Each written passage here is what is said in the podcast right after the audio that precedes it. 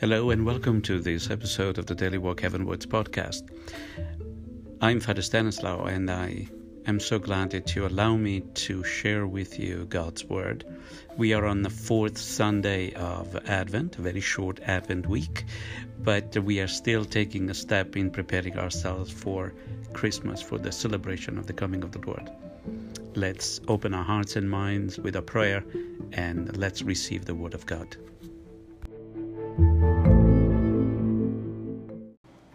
Let us pray.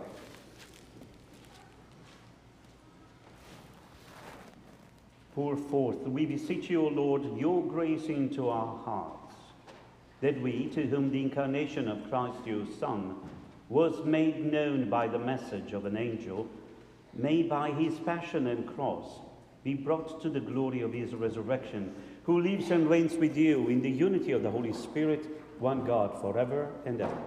Amen. The Lord be with you. A reading from the Holy Gospel according to Matthew.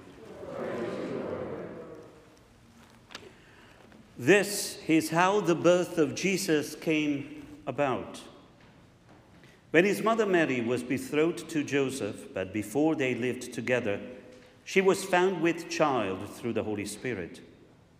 Joseph, her husband, since he was a righteous man, yet unwilling to expose her to shame, decided to divorce her quietly. Such was his intention when, behold, the angel of the Lord appeared to him in a dream and said, Joseph, son of David, do not be afraid to take Mary, your wife, into your home. For it is through the Holy Spirit that this child has been conceived in her. She will bear a son, and you are to name him Jesus because he will save his people from their sins. All this took place to fulfill what the Lord has said through the prophet Behold, the virgin shall conceive and bear a son, and they shall name him Emmanuel, which means God is with us. When Joseph awoke, he did as the angel of the Lord had commanded him, and took his wife into his home the gospel of the Lord.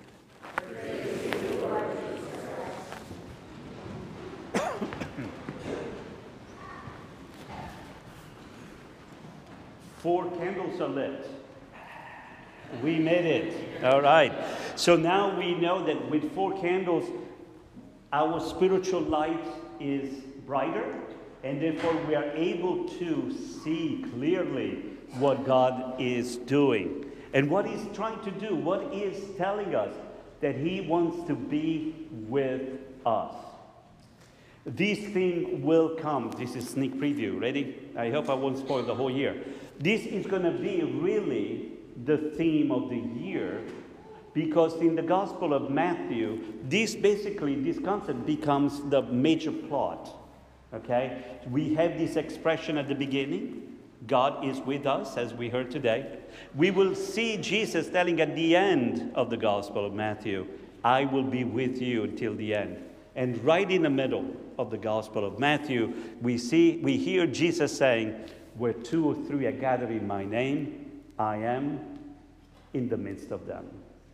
All right, so this is it. Keep coming back. It's going to be interesting.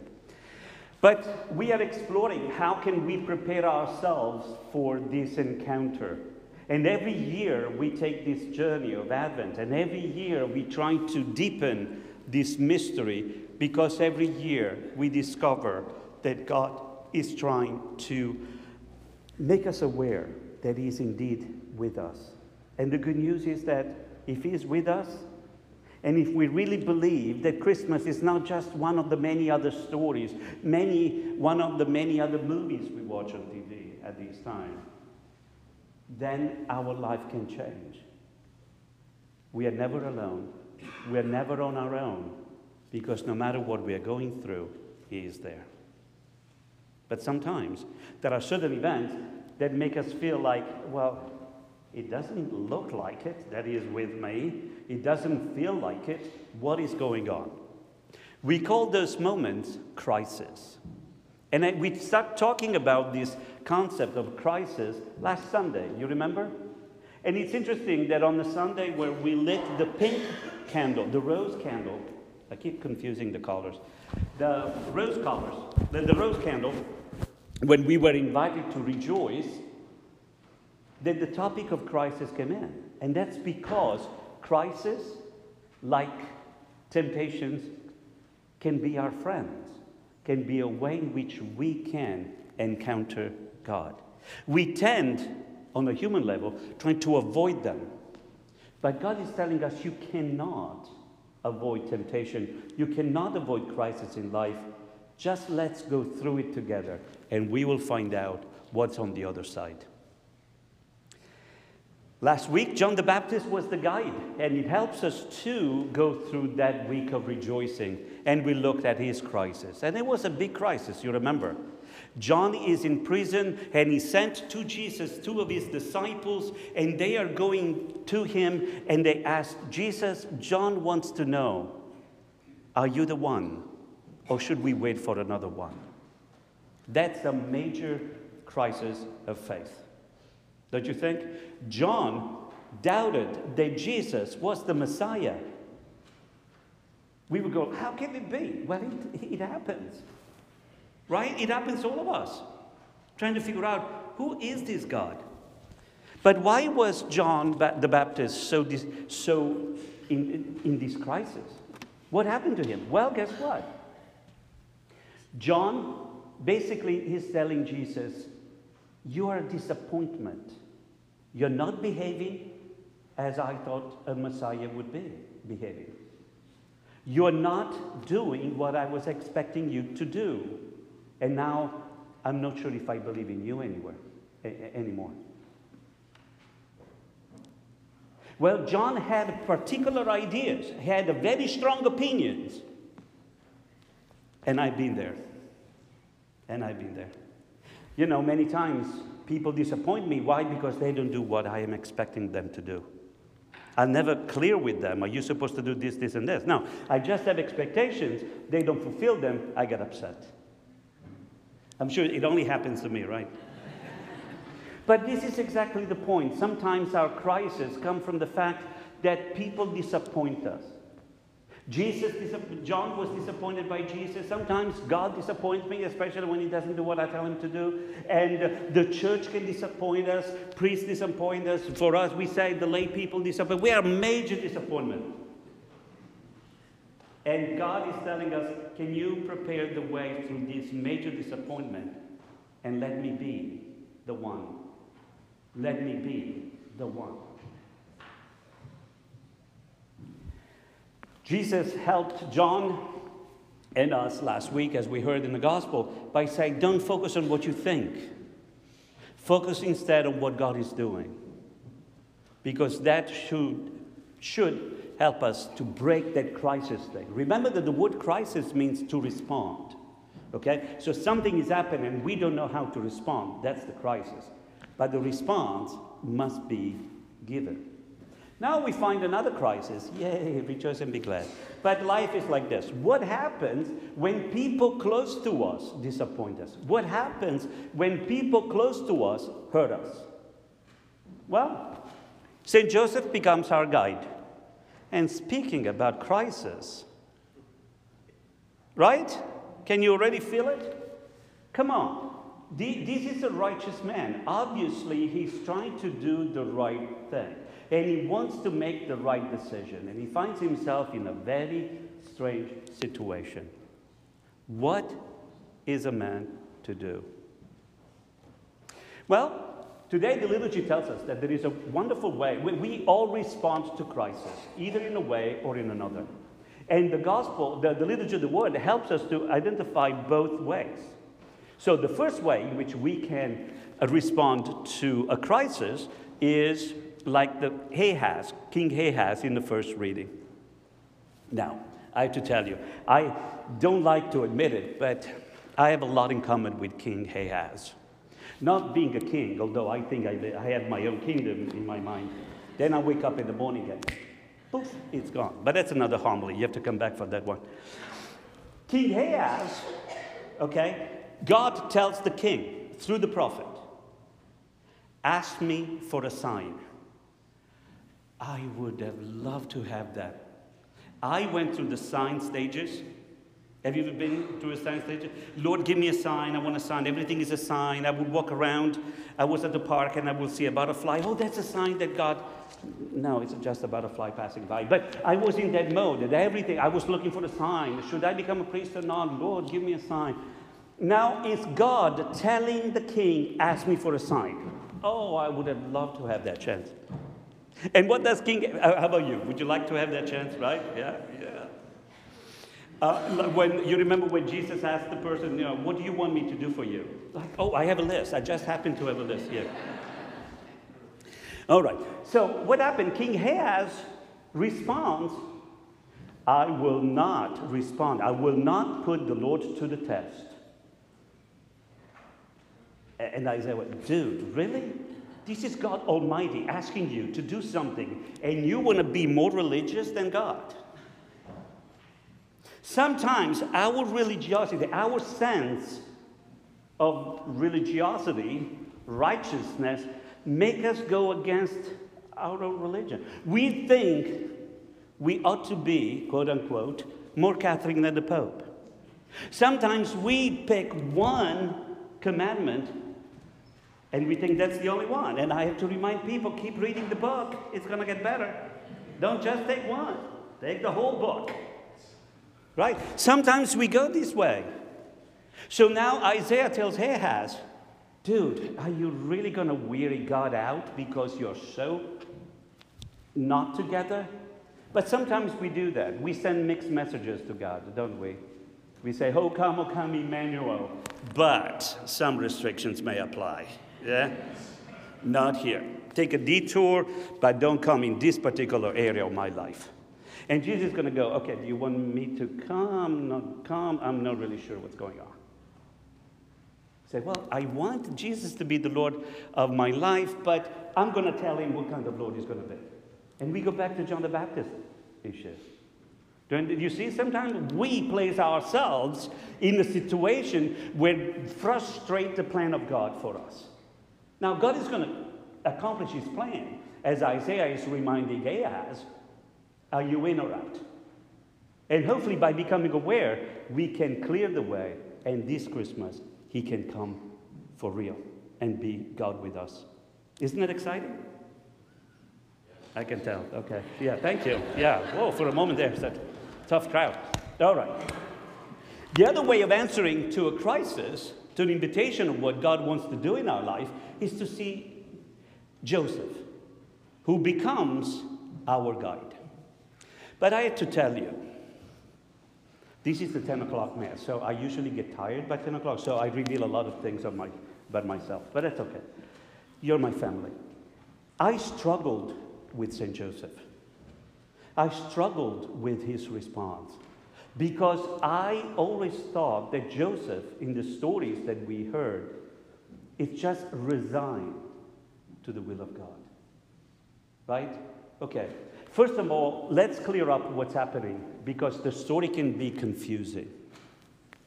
First of all, we have the word betrothed, which is a word that we could understand as engagement. And yet, so Mary and Joseph are kind of quote unquote engaged, but they do not live together. But the words used to describe each other is very, very, very confusing. Firstly, Joseph wants to divorce Mary. What is the very minimum requirement for a divorce? You have to be married. You can't divorce your fiancé right? That's called dismiss. I don't know what it's called. Uh, I don't think we have that. But anyway, whatever it is, it's not divorce. Are you with me? But that's what Joseph wants to do. He wants to divorce. The angel, when he talks to uh, Joseph, says, Don't be afraid to take your wife. I thought they were engaged. What's going on? Well, there, there is only one possible explanation. The story is telling us something. It's talking about something that we don't know. And the thing is this that back then, in that culture, the whole wedding, the whole matrimony was done in, a, in stages. So you will still have a, a, moment in which the two were united. So they were legally united, but they would take a year for them to live together. So Mary and Joseph are legally united. That's why he is struggling. Because now, if he had been just a fiancé, you know, if there was no legal union, you know, I, am going, you know, I, I mean, there is no problem. Well, there is a problem, but it's not. So now he finds himself with Mary pregnant. He knows that he has no part of it, and he has to do something. Two choices. Joseph only had two choices. One, publicly proclaim, That child is not mine. By law, Mary would have been stoned. Not good for Mary.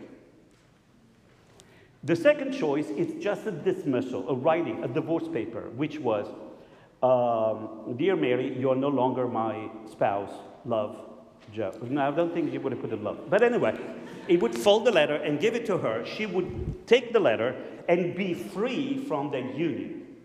But what's the problem? Mary would still have a child, and nobody would marry her. And there was no social security or whatever, so she would really be in the So that's why Joseph is really struggling. He does not know what the righteous thing is. Not what the just thing, the legal thing, is the righteous thing. So what does he do? He prays, obviously, and he brings into, to, he has him to his heart. But God now reveals himself to Joseph and he says, Don't be afraid. Behind this, there is God. And that's where I usually stopped. So, okay, he wakes up, goes, Okay, Mary, let's go home. But there is something, a detail, just came to life recently to me that made me appreciate and understand what Joseph was really doing. He wakes up, takes this child, and he gives this child something that Mary could not give him. Joseph names Jesus, gives the child the name. And with the name, Joseph gives him his last name. Right? Now, Joseph, by calling Jesus, by claiming him as his own son, allows Jesus to be son of David. Allows Jesus to be, quote unquote, legally the Messiah. So Mary gave Jesus flesh and blood. Joseph gives him his public identity. Now Jesus has a complete identity and both Mary and Joseph had a majestic, wonderful role to play. So Joseph is not just waking up and saying, Well, you know, I tried my best.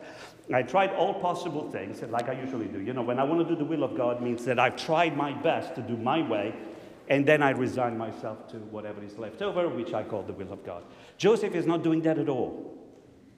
He is allowing something that was decided for him, done for him, he claims it as his own and he's now going for it. What a great lesson for us. Mary tells us that in our life, there are certain things that we decide. Right? Mary said, Let it be done to me according to your word. Mary decided. Joseph is now facing something that somebody else decided for him. And there are things in our lives that have been decided for us. When I was preparing for this liturgy, I thought about all the times in, when I was in religious life or even as a priest. I had to move because it was decided for me that I would go someplace else. And one day I was in Italy, another day I was in the United States of America. I was in Austin, Texas. Like, what happened? Okay? Now, I have two choices too. Either I let that event impact me. So I become a victim. I'm the effect of something. Or as a Christian, I say, nope. Whatever is done to me, I'm taking it and I'm becoming co protagonist. I'm letting Jesus be part of it. I'm letting now give that event my own identity. I know it's difficult. It's cold. It's a cold morning. But are you following what the story is telling us to do? We are active When we're Christian, we can be active, but we can Christian also when things are done for us. So I'm no longer pushed around by events and people. Things happen, I take them and I put Jesus in there. And Jesus can be the Messiah. Jesus can be God with us. I think these few couple of days that we have left over Advent can be used really through the intercession of St. Joseph to our advantage. And let's pray for each other, let's support each other so that we can remain focused, that no matter what is happening to us out of our control, can still be part of the Christmas story, can still be impregnated with the presence of Jesus. And hopefully, as we go through it, we clear the path, and indeed we will celebrate the greatest, the greatest event that we can imagine. God, because of his great love for us, decided to be God with us. And with this in our heart, hopefully, we will be able to say in a very different way, Merry Christmas to each one.